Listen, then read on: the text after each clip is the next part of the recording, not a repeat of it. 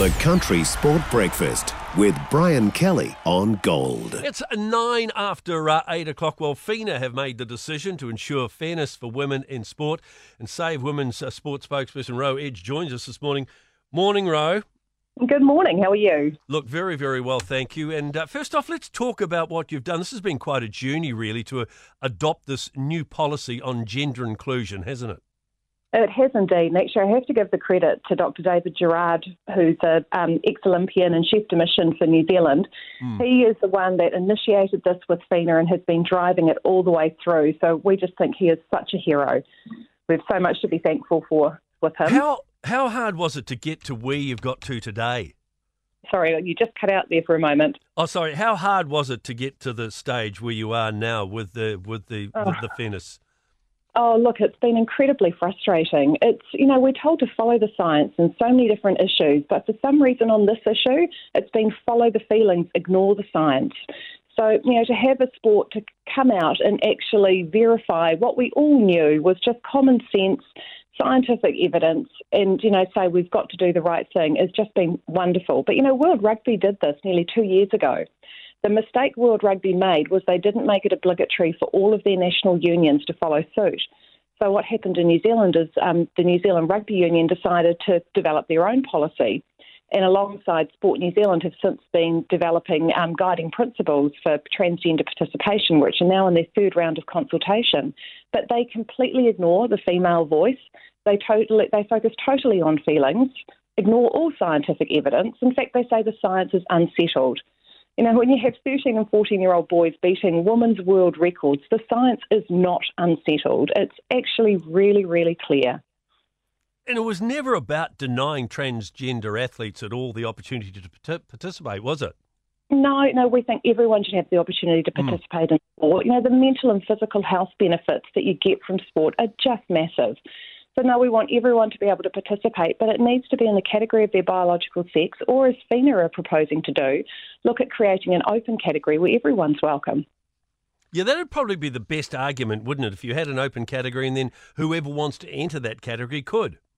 Yeah, because a lot of um, a lot of time with this argument, the you know trans men who are women who have transitioned to men are left out of it completely because they can't compete if they're taking testosterone. They can't compete in the female division anymore because that's called doping, quite ironically. But they also probably aren't strong enough and you know and a good enough athlete to be able to compete competitively in the male division either. So, you know, for them, for trans women, and also for um, non binary people, an open category makes perfect sense.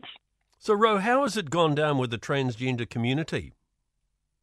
Oh, look, I'm sure they've been very disappointed they've um, they've fought tirelessly for their rights on this, and their voices have been heard all the way through. So, you know, it's just it's just refreshing to have a sport listen to female voices and act on that. And I really hope Sport New Zealand really consider their current guidelines, and you know, common sense prevails.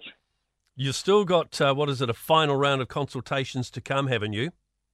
We have. So at the moment, Sport New Zealand, we we sort of pressured them to um, um, to now consult with all national unions or national sports associations as well. But when you look at the consultation document, they're not really con- consulting on the draft principles themselves, but more on how the sports can incorporate those draft principles into their own policies.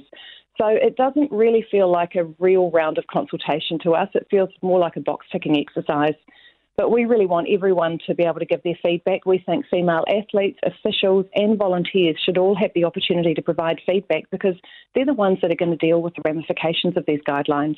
I think, as you've said in the in the document, there's a place in sport for everyone, and just the main thing is fairness, isn't it? Yeah, it is. You want meaningful competition. No one wants to participate in a competition where the outcome is already known. And, you know, we saw that with downhill mountain biking when Kate Weatherly changed over from competing in the male division to the female division. Mm-hmm. She went from being an average male athlete to the winning female. And when it came to nationals, only five females turned up to compete in that competition. So it's really, really important. You know, we, we have spent so many millions and millions of dollars over the years to increase female participation in sport. You want to decrease it. This is a really good way to do it by, you know, allowing male bodies into the female sport and into their changing rooms. It's yeah, it's just we've we've got to rethink this. Absolutely. Hey, Ro, thank you for uh, well some of the explanations there, and well done on your work. Well done. Thank you. Thank you. Thanks for your time.